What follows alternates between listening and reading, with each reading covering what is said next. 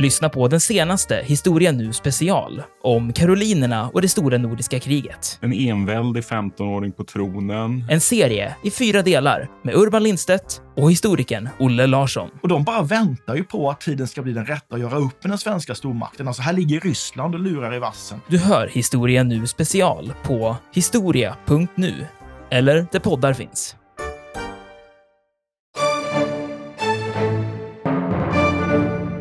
Beowulfkvädet finns alltså bara i ett enda exemplar som tack och lov, Gud pris, har lyckats överleva.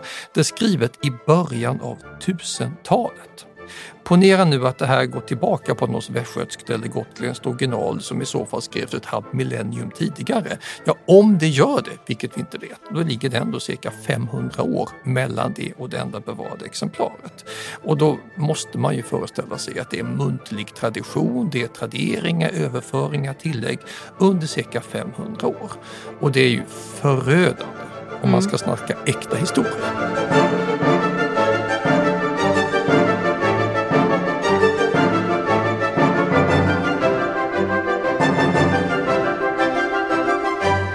Välkomna till Harrisons dramatiska historia med mig, Dick Harrison och...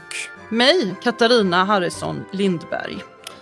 Och nu fortsätter vi på spåret från förra poddavsnittet och vi pratade om Völsungasagan och nu flyttar vi oss till brittisk mark, till Beowulfkvädet och då är det varningsflagga hissad.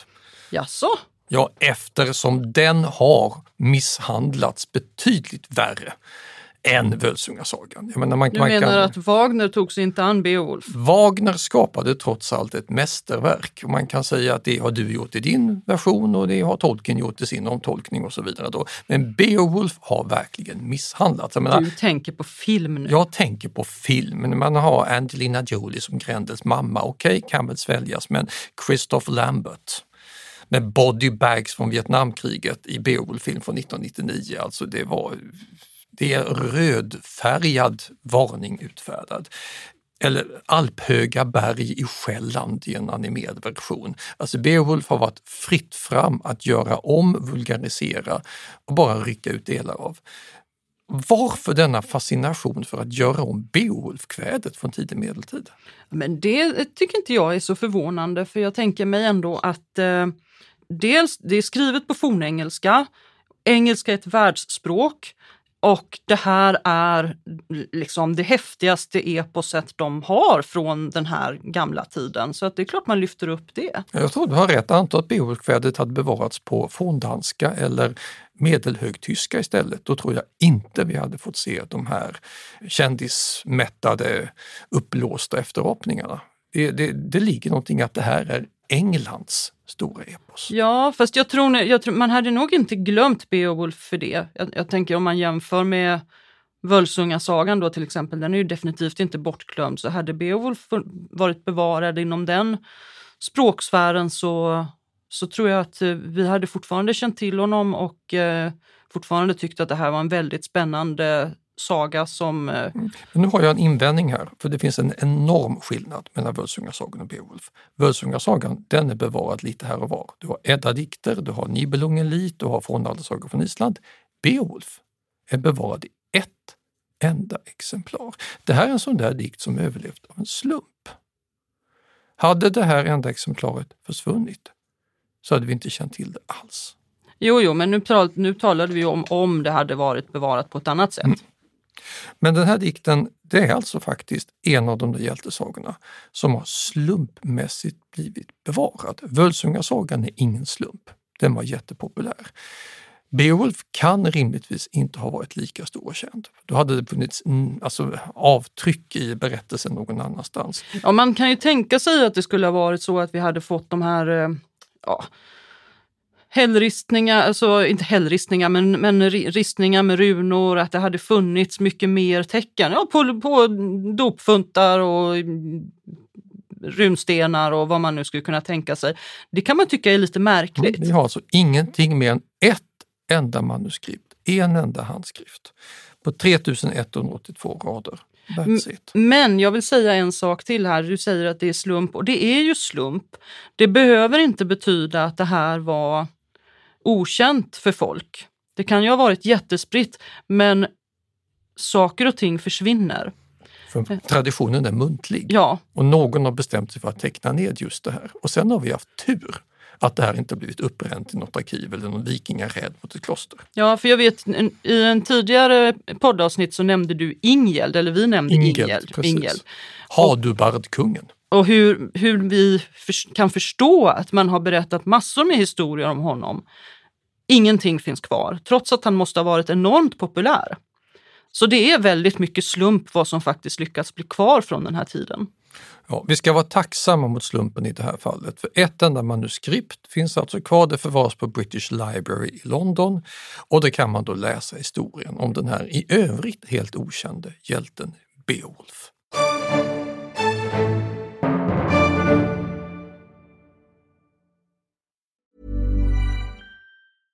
I'm Sandra, and I'm just the professional your small business was looking for. But you didn't hire me because you didn't use LinkedIn jobs. LinkedIn has professionals you can't find anywhere else, including those who aren't actively looking for a new job but might be open to the perfect role, like me. In a given month, over 70% of LinkedIn users don't visit other leading job sites. So if you're not looking on LinkedIn, you'll miss out on great candidates like Sandra. Start hiring professionals like a professional. Post your free job on linkedin.com/people today. Hey, it's Danny Pellegrino from Everything Iconic. Ready to upgrade your style game without blowing your budget? Check out Quince. They've got all the good stuff shirts and polos, activewear, and fine leather goods, all at 50 to 80% less than other high end brands. And the best part? They're all about safe, ethical, and responsible manufacturing. Get that luxury vibe without the luxury price tag. Hit up quince.com slash upgrade for free shipping and 365 day returns on your next order. That's quince.com slash upgrade. Millions of people have lost weight with personalized plans from Noom, like Evan, who can't stand salads and still lost 50 pounds. Salads, generally, for most people, are the easy button, right? For me, that wasn't an option. I never really was a salad guy. That's just not who I am. But Noom worked for me. Get your personalized plan today at Noom.com. Real Noom user compensated to provide their story. In four weeks, the typical Noom user can expect to lose one to two pounds per week. Individual results may vary.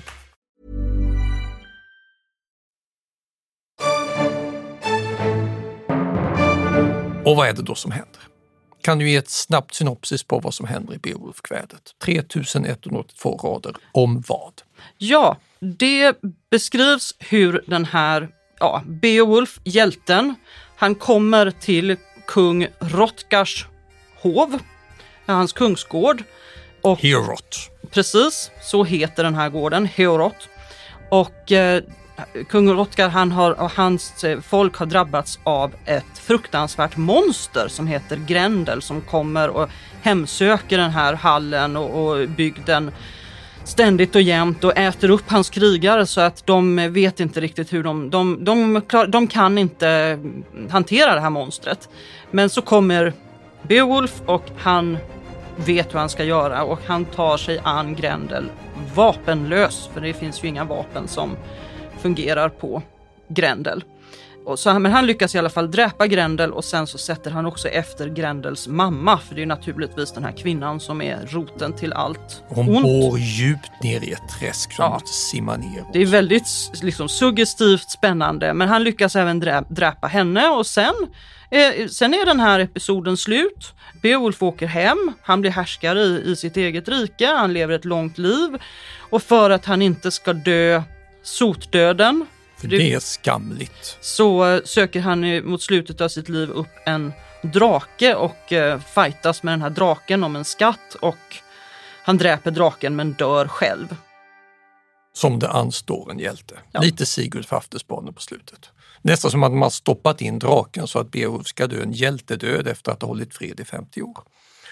Men det här, sen finns det ju utvikningar och berättelser man har knutit till. Alltså till exempel när man då sitter i eh, Rothkas hall och Rothkas eh, gemål Wealtheo kommer och ger eh, Beowulf dryckeshåren och alla kämparna samlas då vid härden. Då berättas ju berättelser där, eh, Finnsborgskampen och man får höra om eh, kung Higelacs härjningar vid renmynningen vid 500-talet och eh, Heromod. Alltså det finns gott om berättelser som läggs in som undertexter och som utvikningar inom ramen för det här Beowulf-kvädet. Mm. Och då måste man ju ställa sig frågan hur mycket av det här är sant. Går det att använda Beowulf när man skriver historia? För det har folk ofta försökt. Till exempel så äldre svensk historia så vill man gärna plocka in Sveon, ett av folken som nämns, och säga att det är säkert svear och så försöker man identifiera då Eadgils, Ongentheo och andra namn på sveahärskare i, i Beowulf med sådana som finns i Ynglingasagan och använda Beowulf som en svensk historiebok. Ja, och Beowulf själv, han är ju en geat. Ja, Geat, G-E-A-T. Geat, Geat, Geat. Ja. Och vad är då det för något? Det, har man ju uppfattat som att det är klart att han kommer från Götaland i Sverige, alltså någonstans i Sverige då. Det finns gott Södra om västgötska och östgötska Ja. patrioter som vet exakt vad han ska på Ja, han kommer väl antagligen från trakten av Skara kan vi säga. Ja, eller varför inte Linköping? Ja, Eller Jönköping. Alltså, det här finns alltså många som har försökt utreda vilken geografi som funkar och de bäst. senaste som har varit väldigt ute, mycket. de har hävdat att nej, men det här är ju inte några götar vi pratar om, utan det är naturligtvis gutar vi pratar om. Alltså kommer Beowulf från Gotland. Och hela Beowulf-kvädet är så gutniskt nationalepos. Men sanningen är ju den att vi... eh, Det, det, det, det, här, är, det här är en saga. Jag ska lägga till Ja. att vi svenskar är inte de enda som har försökt ta hand om Beowulf. I Danmark är det vanligt att folk hävdar att han kom från Jylland, att han är en jute. Ja. Och det finns andra, värmlänningarna har försökt norpa honom också. Men det är så vagt beskrivet geografiskt att det slutar alltid i vaga hypoteser. Ja, det står ju inte att han kommer från en viss ort utan det beskrivs i den här historien hur han kommer till, Rotkar, till Rotkars land så kommer han över havet med skepp. Det, men det är allt vi vet faktiskt. Om nu Rothgar är sköldungen i Laire, då är Själland, då är, och Själland är en ö. Ja. Så han måste ha skepp oavsett om han kommer från Tyskland, Skåne, Gotland, Norge Ja. eller England. Däremot vet vi, eftersom vi kan jämföra med andra bevarade diktverk och berättelser, att enstaka personer som nämns som bipersoner i Beowulfkvädet, de har existerat. Vi har den här, om jag får dra Higelac. Ja, självklart. För det här är en, en väldigt intressant, ett intressant exempel på hur till och med sådana här kväden rymmer sanningar. Kung Higelac, som då är geatisk kung någonstans i Nordeuropa, Götaland, Jylland, Gutaland eller vad han nu ska komma. Han ska då ha utfört en, en härfärd, berättas det, ner till Renmynningen, alltså Nederländerna, Belgien, norra Frankrike, utkämpat en hel del plundringar och sen har dött, stupat innan han hann därifrån, men hans män lyckades ta sig hem och berätta om det. Den här historien om Higelac, den går igen i Ynglingasagan då heter han Hugleik. Och den går igen i den frankiske historieskrivaren Gregorius av Tours eh, stora historieverk om 500-talet. Där heter han Hockelaik. Så det är samma namn med lite olika stavning. Och Gregorius av Tours är nästan samtida. Det här ska ha ägt rum bara generationen före honom. Och de här tre källorna är av varandra oberoende. Så här måste det ha varit någon sorts nordeuropeisk härjare 300 år före vikingatiden eh, som folk mindes och berättade om. Och han läggs in i Beowulfkvädet också. Här kan vi ju göra en väldigt fin parallell till Völsungasagan där man också Exakt. la in riktiga personer i en saga. Kanske för att minnas dem eller för att man kände att det här är viktigt, det här ger mer tyngd åt den här berättelsen. Absolut, så vi, vi har alltså en del aspekter av Beowulfkvädet som vi utan tvekan kan säga att det här måste gå tillbaka och vara någon sorts riktigt berättande. Men sagan som sådan, här, och, det har blivit mer och mer populärt på sistone att försöka hävda att det här rymmer faktiskt någon sorts äkta gutnisk, västgötsk, jylländsk historia. Där är det den bistra källkritiken som måste in. För låt oss titta på det här noga och använda principerna. Vara lite forskare här nu. Ja, det är roligt faktiskt. Källkritik är väldigt roligt. Mm, och då har vi ett antal principer som Beowulfkvädet måste klara av om det här ska kunna accepteras som någon sorts riktig historia. Om vi börjar med äktheten då, Dick, vad säger vi? Ja, Beowulfkvädet finns alltså bara i ett enda exemplar som tack och lov, gud ske pris, har lyckats överleva. Det är skrivet i början av 1000-talet. Ponera nu att det här går tillbaka på något västgötskt eller gotländskt original som i så fall skrevs ett halvt millennium tidigare. Ja, om det gör det, vilket vi inte vet, då ligger det ändå cirka 500 år mellan det och det enda bevarade exemplaret. Och då måste man ju föreställa sig att det är muntlig tradition, det är traderingar, överföringar, tillägg under cirka 500 år. Och det är ju förödande om man Mm. ska snacka äkta historia. Ja, vi pratade om det en hel del faktiskt i förra avsnittet, att när man som muntlig berättare för någonting vidare så lägger man till och drar ifrån efter vad man själv tycker är roligt att berätta. Ja, och missförstår och ändrar och byter namn på folk. Och i en saga, en, en skönlitterär saga, så spelar det egentligen ingen roll, för det är ju om sagan är bra och underhållande, det är det som spelar roll. Vill man hitta fakta, alltså en verklighetsbakgrund till någonting, så spelar det jättestor roll helt plötsligt ifall man lägger till och drar ifrån. Ja, och då har vi det här med beroende och tendens. I källkritikens grundregler efter äkthet ska man titta på beroende och tendentiös. Vi vet att det här kvädet har ändrats och stöpts om efter påverkan från andra källor eftersom det finns gott om kristna influenser. Och de är tydliga. Eh, det är grejer från Bibeln som dyker upp, trots att det här verket, om det nu skrevs på folkvandringstiden, knappast har tillkommit i en kristen kontext. Dessutom, det finns gott om folksagor. Eh, det finns eh, sagor om drakar och troll som har lagts in. Åtskilliga element är rent nonsens som att Beowulf strider mot en monsterliknande träsk. Kan inte vara historia. Så vi har folksagor som har vävts in och så har vi ett bibliskt sammanhang. Och ska det här läggas in i någon sorts historiebok så har man ett ganska stort rensningsarbete att göra innan man ska försöka bestämma vem som har kung var och när. Mm. Just det kristna inslaget är, är starkt. Den, den som läser Beowulf, och det kan man lätt göra, det går ju att få tag på den här boken hur lätt som helst, finner hela tiden referenser till kristendom och det skrivs så, som om de här personerna som agerar i sagan är kristna. Fast de rimligen inte var det på Nej, riktigt. om, om- inte om det här är en Nej. gammal gutnisk eller västgötsk nationalepos. Sen har vi det här med närheten. Och för att en källa ska betraktas som god så ska den ha tillkommit ganska nära de händelser där den utspelar sig. Om nu Rothgar lever på Själland och det är där träskmonstret finns och om Beowulf kommer från Götaland eller Gotland så kvarstår faktum att det är nedskrivet i England. Det är på fornengelska. Så även om det har funnits tidigare varianter på något annat språk så är den källa vi känner till tillkommen på andra sidan Nordsjön, vilket är graverande det också. Och slutligen det här med samtidigheten. Vi vet inte när det här berättades första gången. Vi vet inte hur många förlorade handskrifter det har funnits. Vi vet inte ens när den här handskriften som finns kvar alltså skapades i sin ursprungsform. Historiker gissar på 700-tal, 900-tal. Ingen vet.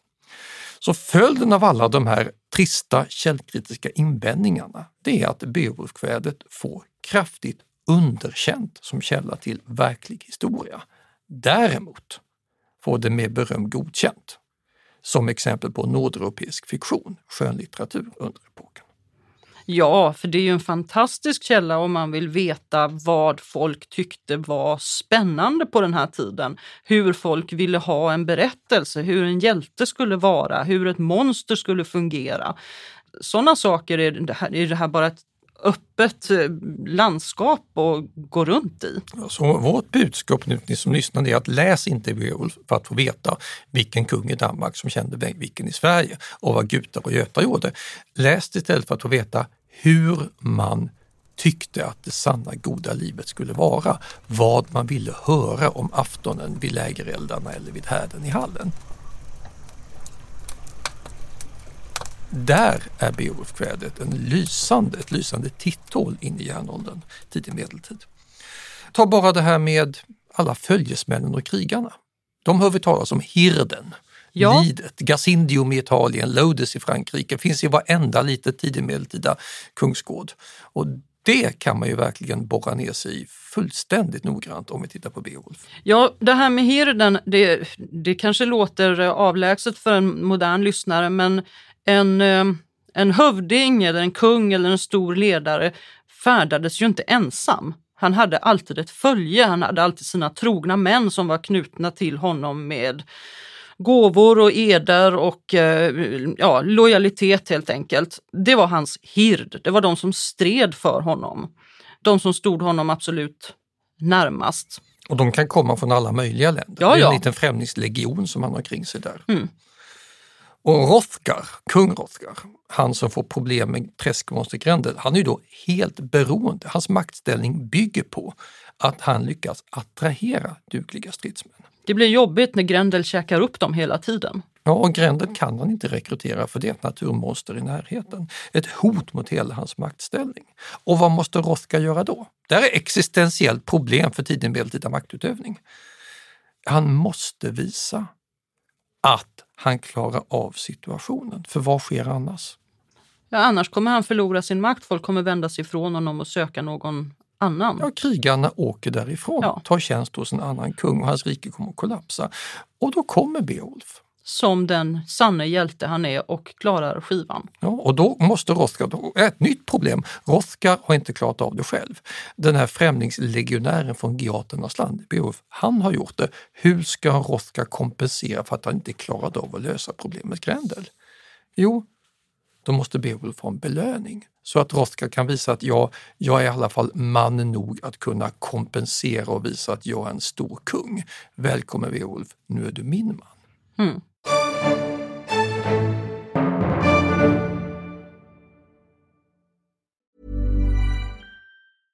Life is full of awesome what ifs, and some not so much, like unexpected medical costs. That's why United Healthcare provides Health Protector Guard fixed indemnity insurance plans to supplement your primary plan and help manage out of pocket costs. Learn more at uh1.com. Hey, I'm Ryan Reynolds. At Mint Mobile, we like to do the opposite of what Big Wireless does. They charge you a lot, we charge you a little. So naturally, when they announced they'd be raising their prices due to inflation, we decided to deflate our prices due to not hating you. That's right. We're cutting the price of Mint Unlimited from $30 a month to just $15 a month. Give it a try at mintmobile.com slash switch. $45 upfront for three months plus taxes and fees. Promote rate for new customers for limited time. Unlimited more than 40 gigabytes per month. Slows. Full terms at mintmobile.com. There's never been a faster or easier way to start your weight loss journey than with PlushCare. PlushCare accepts most insurance plans and gives you online access to board-certified physicians who can prescribe FDA-approved weight loss medications like Wigovi and Zepbound for those who qualify. Take charge of your health and speak with a board-certified physician about a weight loss plan that's right for you. Get started today at plushcare.com slash weight loss. That's plushcare.com slash weight loss. plushcare.com slash weight loss.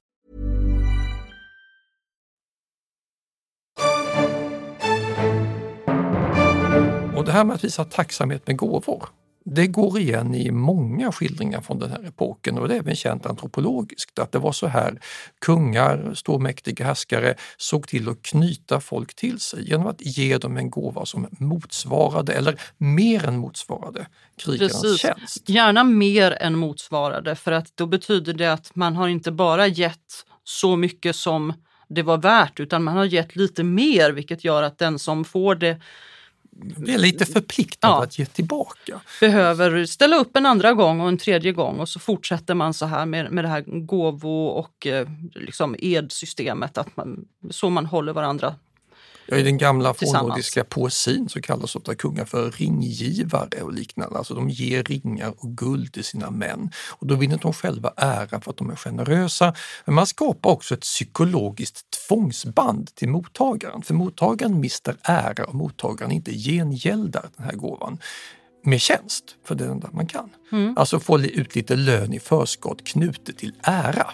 Och så skapar man och vidmakthåller de här herdarna. Och det här kan man ju då vetenskapligt länka till Marcel Mauss och Bronislav Malinowskis antropologiska forskning med gåvoekonomi och sociala handlingar. Men det blir väldigt konkret när vi tittar på Beowulf. Där Rothgar måste kompensera för att visa att han är stor kung. Och då, eh, följden av det här blir ju att man får en mycket stark känsla av vilken osäkerhet folk levde i. Kungen måste vara aktiv hela tiden samla ihop följesmän, kriga och plundra för att ha råd att belöna dem så att de inte sticker till en annan kung, vilket leder till ännu mer plundring, plus att han måste vara socialt medveten, bjussa på sig själv, hålla gästabud, skänka i mjöd hela tiden. Hans fru, Wealthy heter hon, som också är viktig i Beowulf, Mm. hon måste vara med där, administrera gåvorna, komma med hornet och bjuda på så att det här systemet hålls igång hela tiden. Jag tycker det är roligt att du nämnde det här med osäkerheten för om man läser Beowulf så det är en, det är en väldigt bra, eh, en bra historia, den är väl skriven tycker jag. Och eh, när man läser den så får man verkligen den här osäkerhetskänslan, alltså den här skräcken och hur folk överger honom och hur, de, eh, hur, hur Grendel liksom intar hallen. Och, eh, det, det ligger som en undergångsstämning i, över, över hela det här riket innan Beowulf kommer att klara skivan också. Det, är- det är väldigt eh, snyggt skrivet. Mm. Så det här med hird, kungamakt, hur det var att leva som härskare under järnålder, tidig medeltid, där är Beowulf en fantastisk fin ingång till hur det såg ut, rent socialrealistiskt. Ja. Men vi har ju med, du har ju hjälteidealet. Hur skulle en sann hjälte vara? Det får vi gott om belägg för. Det är bara att ta och läsa och pricka av. Ja, och det här med hjältar. Jag sitter ju och skriver om hjältar hela tiden nu känner jag. Jag har dock inte fått skriva Beowulf än. Jag hoppas verkligen att jag ska få göra det. Så, så det kanske kommer. Men en sann hjälte, det är ju alltså det här med, de, är- de är naturligtvis starka, men de är också eh, rättrådiga, de är ärliga, de är hedersamma, de har eh, stor ära och heder. De begår inte Mån om sin heder. de är, mån, de är måna om sin heder och särskilt Beowulf är det. Sen vad heder är, nu, de, de hjältesagorna som jag har skrivit om nu, där kan man ju verkligen ibland ifrågasätta heder för vi tycker inte att en del av de sakerna som hjältarna gör på den här tiden är hedersamt idag. Men på den tiden så såg man kanske inte riktigt Jag likadant tror att på en det. springande punkt är att det hedersamma det har ingenting att göra med varför man gör något. Det är hur man Ja. gör något som är det viktiga. Alltså Beowulf slåss mot Grendels hemska mamma, monstrets moder, det kvinnliga urmonstret på träskets botten nere i grottan. Och det är hopplöst för inga vapen biter på henne. Och det naturliga då, om man tänker smart och vist, det är att ta till flykten, simma upp igen och tänka över strategin. Eh, hade det här varit i ett dataspel så hade man tänkt att jag inte riktigt lärt mig vilket trick jag ska använda. Paus och så går vi tillbaka. Inte Beowulf. Beowulf är mån om sin heder och sin ära. Han stannar kvar och försöker ta koll på henne i alla fall. Det hade varit enormt förödande för hans ära om han hade vänt ryggen till. Men hela presentationen av Beowulf, när han dyker upp i texten. Ja, hur presenterar han sig? När han står där och ska berätta att jag, jag är Beowulf och så måste läsaren förstå vad det är som är speciellt med honom. Ja, då ger han dem en liten redogörelse. Han har dödat fiender. Han har dödat sjöodjur. Han har dödat jättar. Det är till och med en liten passage om en simtävling med sjöodjur som dyker upp som eh, uppenbarligen åhörarna bör känna till. Så de ska förstå att det här är en bra, duglig man. Ja, och Grendel har inget vapen, så att skulle då Beowulf ha ett svärd och slåss mot honom, det är ju fusk. Det är ärelöst. Det är klart att han ska använda nävarna. Det är oförnuftigt för det är mycket lättare att vinna en fight om du har ett svärd motståndaren inte har det. Men sånt har inte med saken att göra utan det här hjälteidealet det verkligen trumpetas in i läsarens ögon. Ja, och kampen ska ju vara rättvis naturligtvis. Det Mm. går inte an att komma med ett svärd till en fight om det är meningen att man ska slåss med händerna. Ja, Men det här är alltså när du är en hjälte som slåss, när du är en hirdman. Sen byts ju scenariot fullständigt. Efter allt det här monsterdödandet, då åker Beowulf hem till sitt hemland, blir så småningom kung. Och då sitter han i ett halvt sekel och uträttar inte ett enda sånt här hjältedåd. Tvärtom, det är fred hela tiden. Hans håg var ej våldsam. Ja, det är ju helt otroligt. Det låter ju som att eh, han är en annan man här. Och det här är en kille som brottas med träskmonster. Hans håg var ej våldsam. Men det beror på att en bra kung var en kung som lyckades hålla fred i sitt land. Ja, en bra man- krigare ska utföra hjältedåd. Men kungen, det är någon sorts socialt patos. Värna folket. Så man byter ideal fullständigt när man byter jobb. Ja. Och sen naturligtvis får man ett problem då eftersom en stark hjälte och en stark kung får inte ligga och dö sotdöden. Nej, alltså måste man kasta in den här draken på slutet så att han får en rejäl omgång och dör. Ja. Sen, och det här missar man ofta när man gör film och eh, spel och annat om Beowulf, man missar slutet. För det slutar inte med kampen mot draken. Det slutar med att Beowulf ligger och håller på att dö. Ja.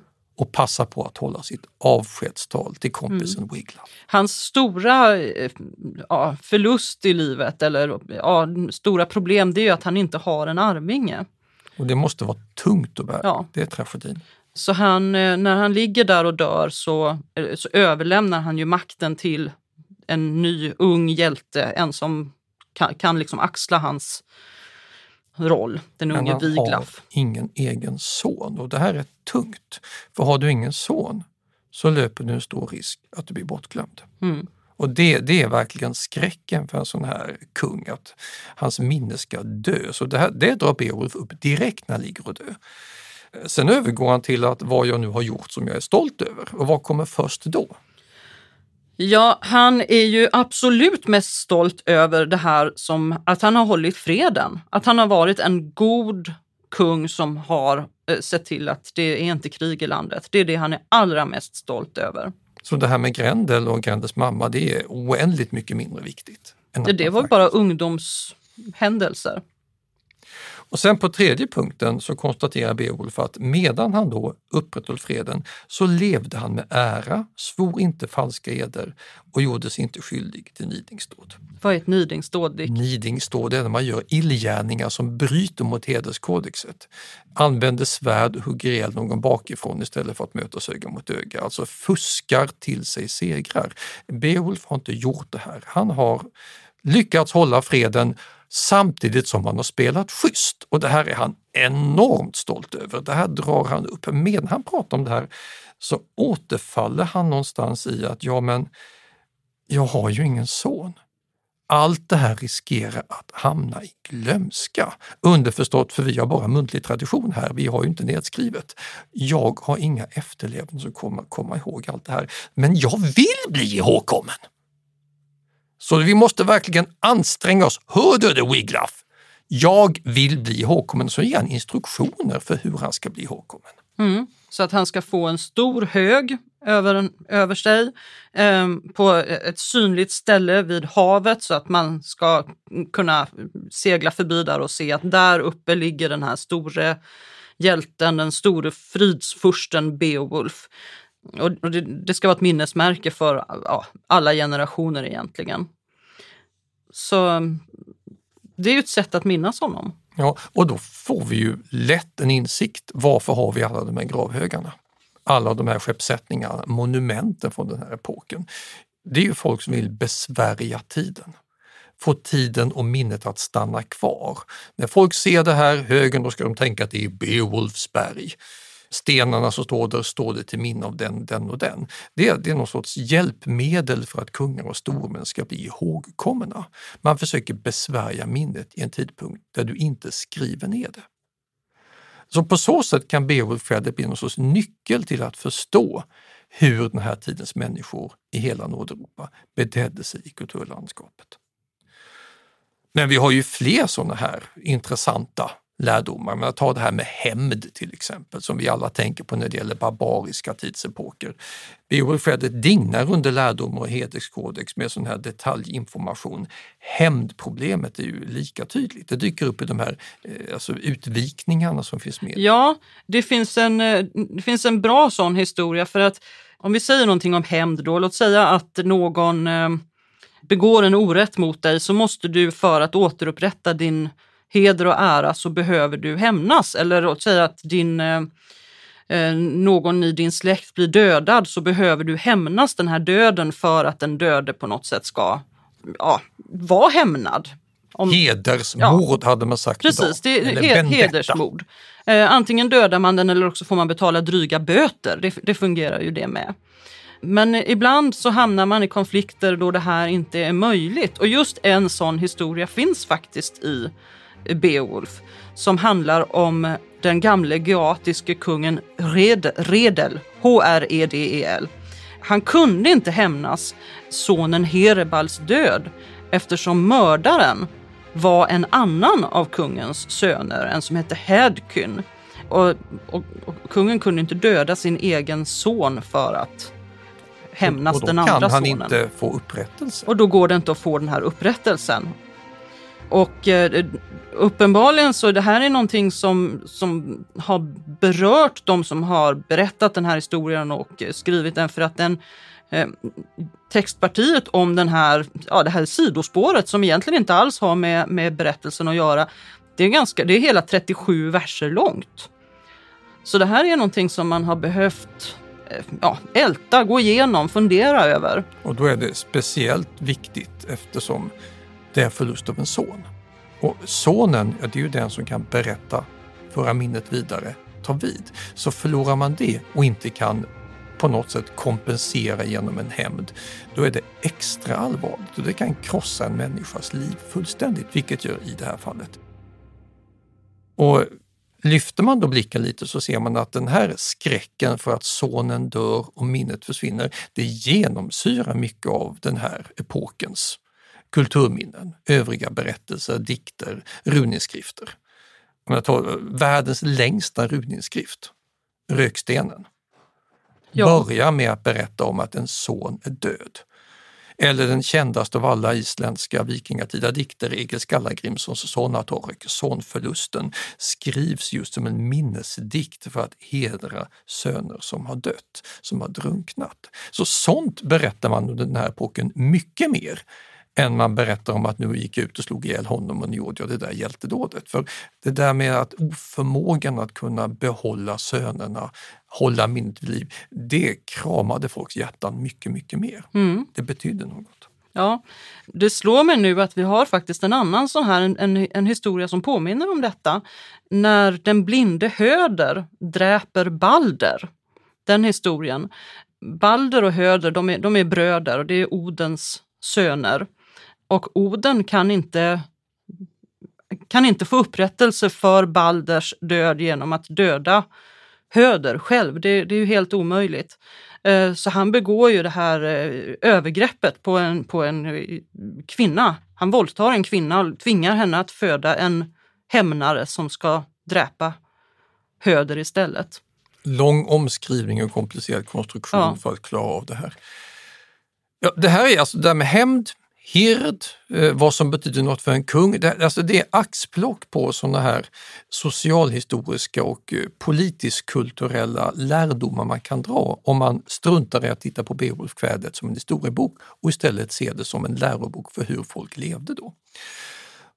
Och då kommer man alltid fram till att det är en herrans tur att vi har kvar den här texten, för det är bara ett exemplar. Ja. Det är alltså eng engelsmännens, anglosaxarnas bidrag till världslitteraturen på den här tiden.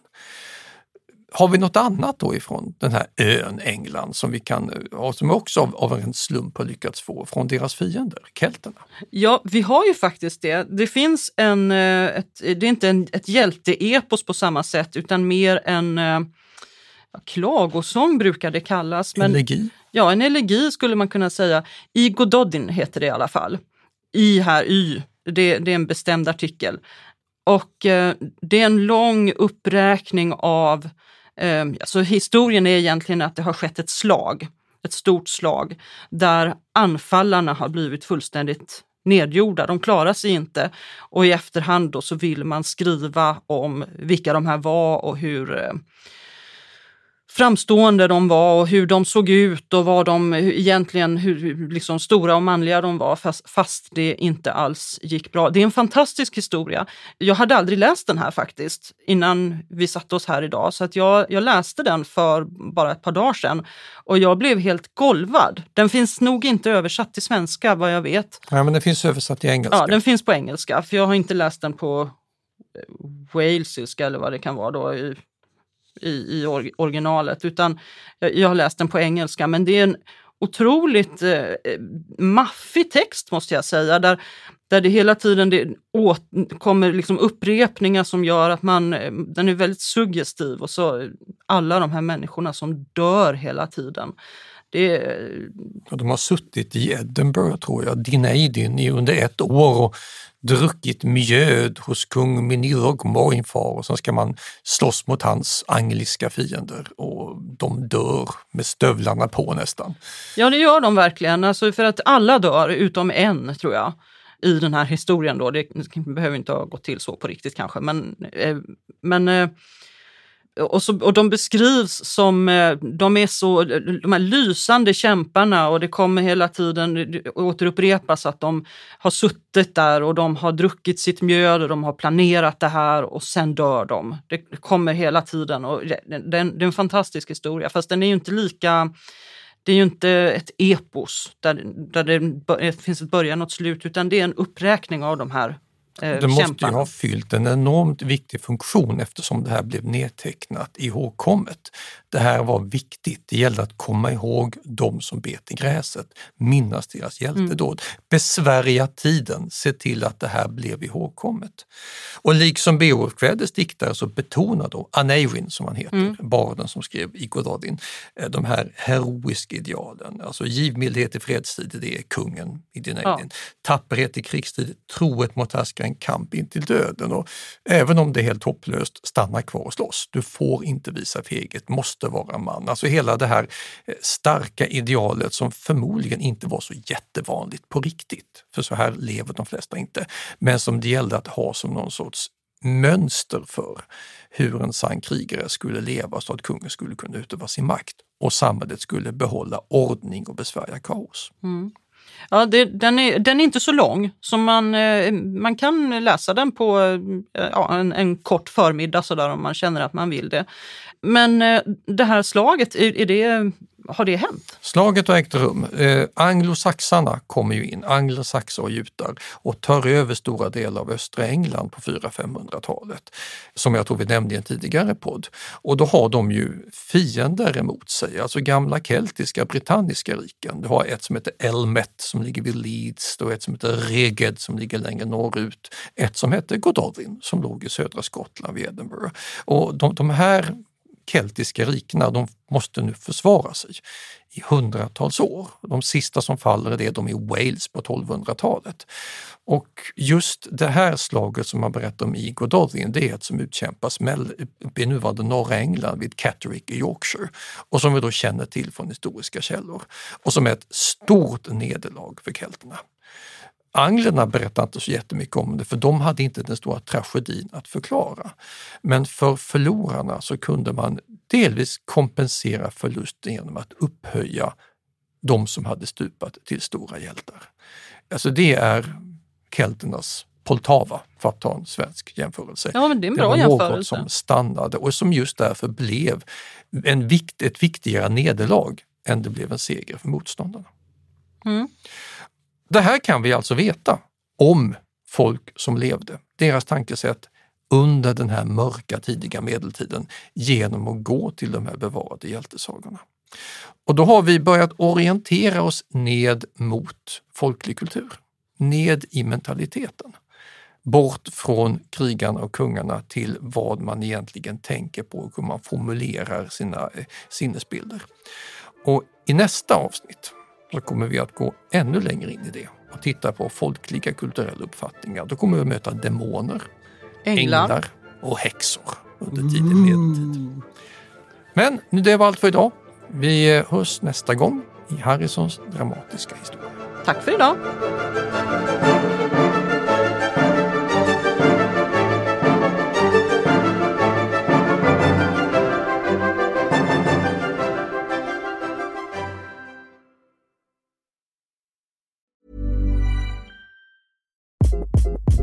Hi, this is Craig Robinson from Ways to Win, and support for this podcast comes from Invesco QQQ. Invesco QQQ is proud to sponsor this episode and even prouder to provide access to innovation for the last 25 years. Basketball has had innovations over the years, too. We're seeing the game played in new ways every day Learn more at Invesco.com slash QQQ. Let's rethink possibility. Investco Distributors, Inc.